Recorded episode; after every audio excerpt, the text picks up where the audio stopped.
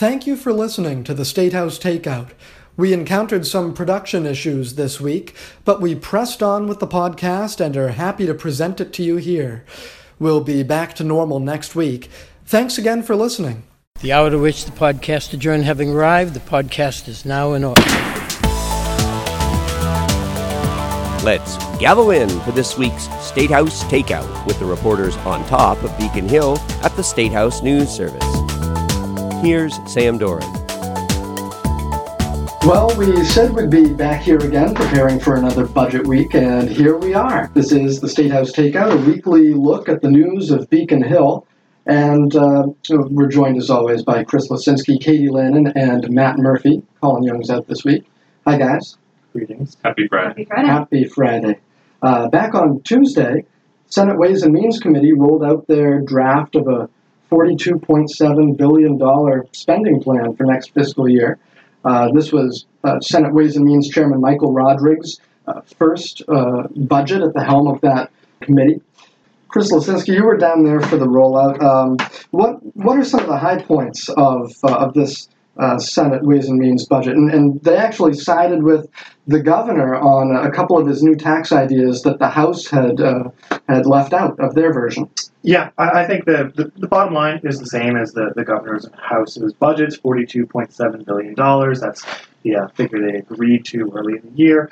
Like you said, what's interesting here is the House basically stayed away from all new revenue ideas during their budget process, whereas the Senate here has gone back and added back in the tax on opioid manufacturers and vaping products that Governor Charlie Baker proposed back in January when he unveiled his proposal. On top of that, Chairman Rodrigues told us that he expects that members of the Senate will file other revenue-generating amendments and that he plans to allow any and all debate on those to go forward. We haven't had too much time to go through the amendments, released just a little bit before we're recording. So come on, we've had almost 2 hours. But there are how many amendments? About 1,150. All right. I'm rounding up. Fair enough. But some of those amendments are revenue amendments, right? Yeah, and when Chairman Rodrigues talked about the budget with reporters this week, he did say that they would be open to discussion, open to discussing revenues. He kind of drew some contrasts a little bit with his perception as a former House lawmaker of the House budget, saying the Senate has a member-driven budget process, and they like to take a kind of team approach to working their way through everything. And looks like they're going to have a lot to work through. Yeah, he emphasized that they do focus on more open chamber debate in the Senate. Chris? And that being said, we've got a couple of amendments filed, but the base Ways and Means version just has those opioid manufacturing taxes and vapor product taxes. There's no broad-based tax increases. There's no other real new revenue other than a higher amount expected from marijuana. That is, legal sales have begun. This budget does not include sports betting revenue that the governor had anticipated. Senators followed the House there in figuring that legislation won't be done in time to really count on it. Sure. And that revenue outlook kind of drew some mixed reactions from across the spectrum. You actually had Republicans in the Senate more or less pleased with the way that this budget came out.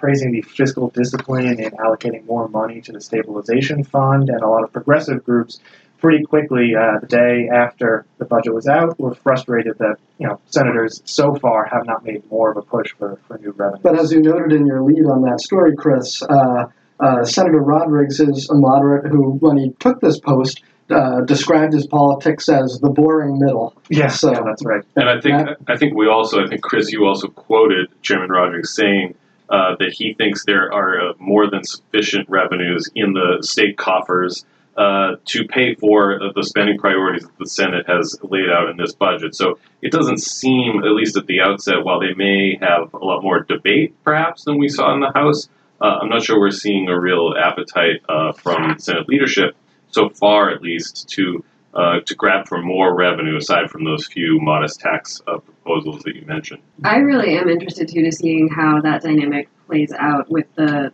Senate going in for the governor's taxes. Usually when you have that kind of three-legged stool, it's the House and the governor who are closer to the same page.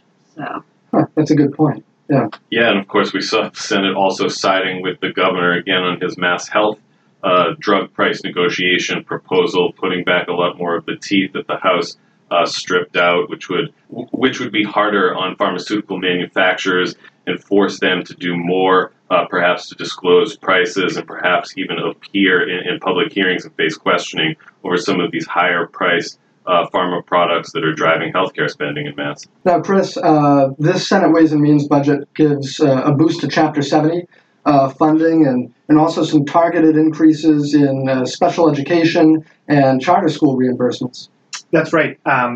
We hear, I think, every single budget rollout, no matter who is doing the rolling out, calls about historic investments in education. Well, compared to the previous two versions we've seen, this is the highest amount. Compared to the House budget passed last week, the Senate Ways and Means adds another $50 million in Chapter 70 allocation to cities and towns to help fund education. On top of that, it's $25 million more to help with special education reimbursement costs, another $10 million for charter school reimbursement. Some things were cut out from the House's approach. There wasn't a separate low-income student fund as the House had done. But basically what Chairman Rodrigues said is this money is a down payment ahead of anticipated reform coming this year to how the Chapter 70 formula actually works and operates. Yeah, the other thing I think that's important to think about when we look at the Senate budget is that while people are sort of still riding this high from April revenues, and there's currently what looking to be $1 billion in surplus revenue to spend, that doesn't really impact the planning for FY20 so much. They agreed to their revenue back in January, so this is sort of a net zero game here, where if you spend more on Chapter 70, you have to cut out spending elsewhere. And we saw the Senate put less money towards nursing homes, for instance, than the House did. There's less money for charter schools.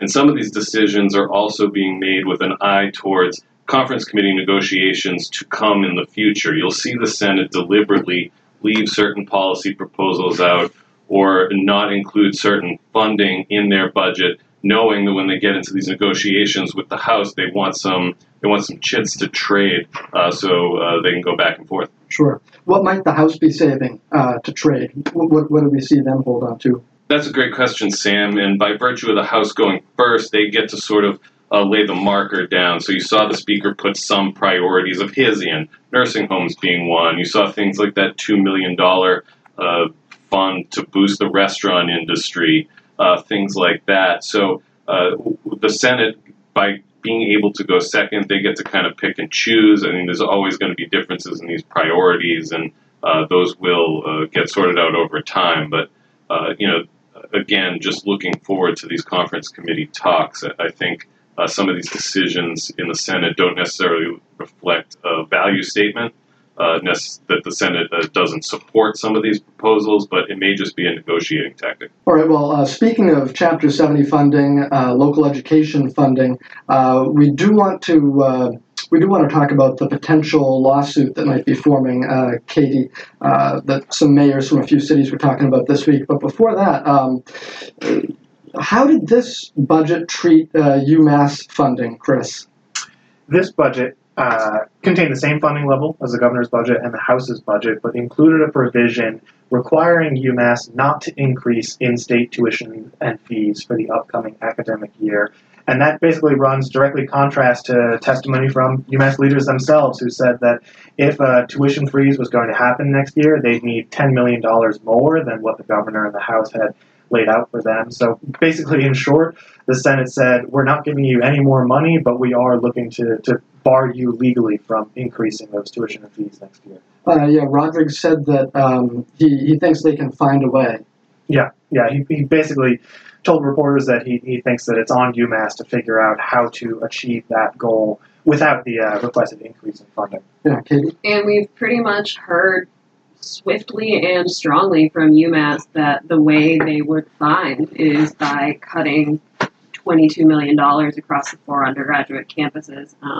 The math there is weird at first glance because it's a $10 million shortfall, but $22 million in cuts. But the language in the Senate budget has diverts or precludes more money They'd be hoping to get money from student technology fees, and there's also some language written in that would require the preservation of funding for UMass Boston centers and institutes at fiscal 18 levels.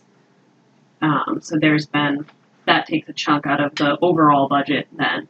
So the campuses are warning students about what they would expect from cuts, kind of a messaging on the campuses going on.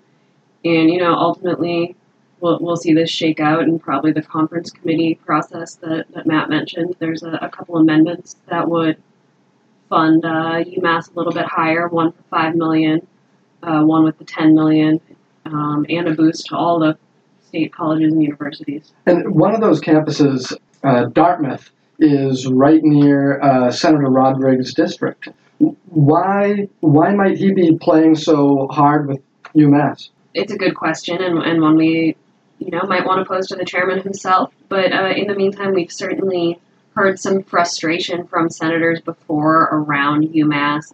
Issues like the Amherst campus's acquisition of the Mount Ida property have been hotly discussed on the Senate floor.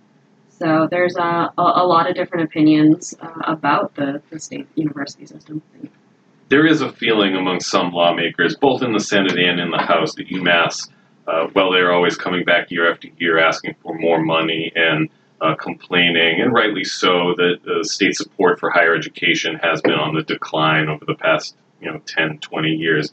But some lawmakers do have the feeling that UMass could do more to trim their own spending, particularly on salaries for higher level executives and areas like that. So you'll see them want to tighten their belts a bit before they spend money. And the Senate debate will really be interesting because while the conference committee negotiations between the House and Senate could take a look at this language that would force a freeze in tuition fees for students, the funding levels themselves, if the Senate doesn't add more money through an amendment during this debate, that funding level will be set when it goes into the conference process. So this is really the last chance, and we know Senate President Spilka talked about having a meeting coming up with a chance of UMass President now, Marty Meehan, and I'm sure they will have plenty to say to one another.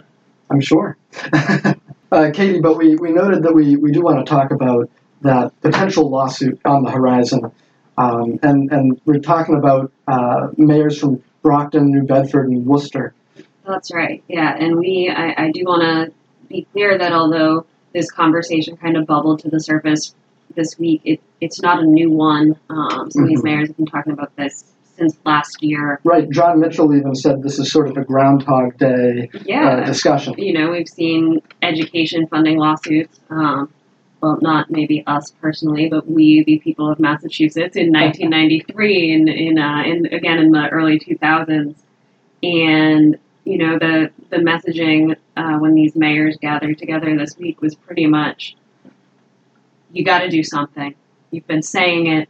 Nothing happened last year when the education funding reform bill collapsed at the last minute, and we're not going to go away. We need to see something. And they didn't want to put a hard deadline on it either, though. So it's all out there. What's the legal argument?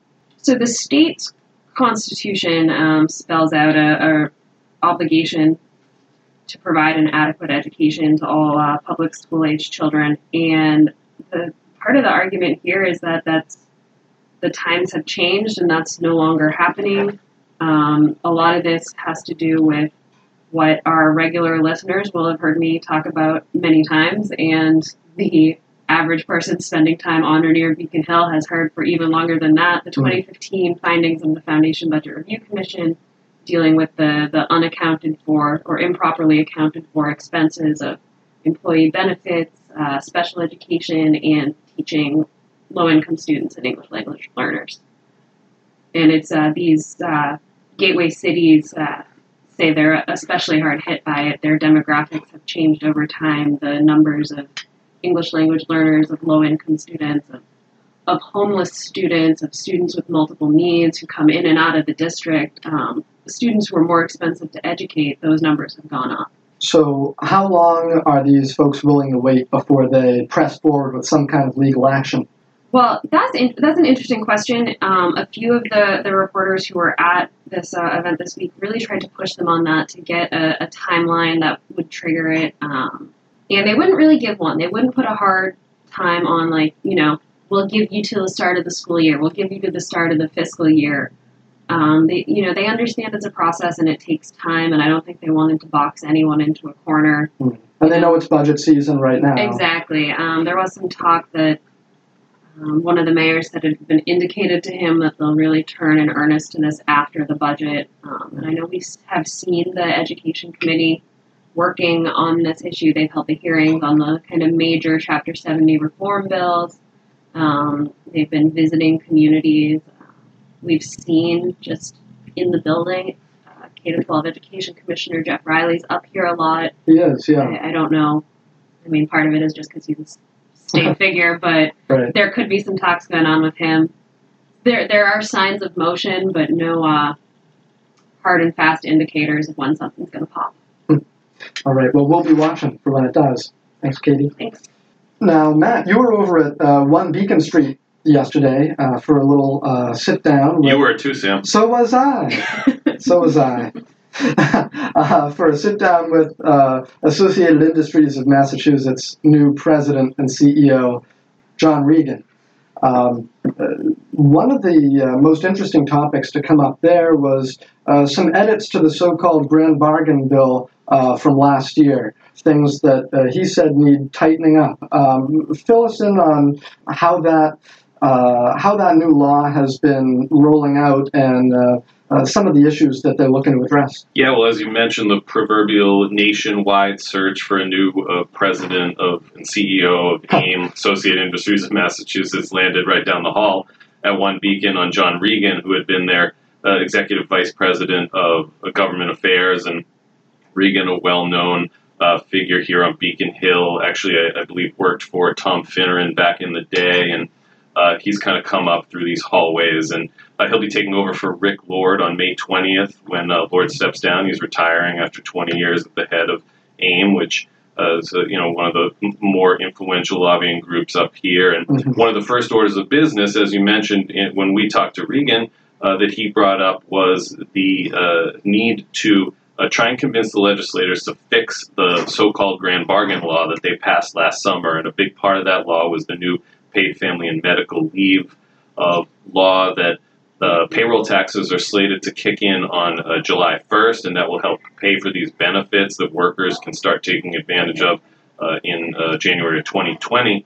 But he says that that law was written so quickly last summer after the Supreme Court knocked the millionaire's tax off the ballot, and that really caused the ball to really start rolling quickly on compromises being made between the business community and progressive groups like Raise Up, that law was written so fast that there were things that they had agreed to that were left out of the bill completely. There were mistakes, he says, that were made. So AIM is working with Raise Up and others that were part of those grand bargain negotiations to present the legislature with a package of changes that they hope will be adopted. And one of those, he said, could be a possible postponement of the payroll taxes going into effect on July 1.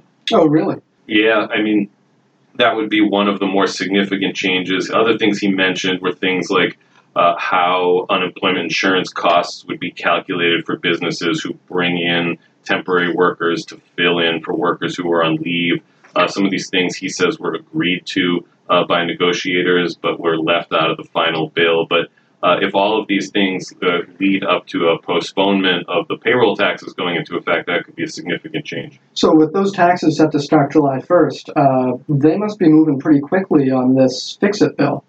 Yeah, Regan actually said that he thinks they may be ready by Monday to present something to the legislature, at least next week. So it sounds like they're pretty close. So are all the folks working on this new bill the same parties that were at the negotiating table last year?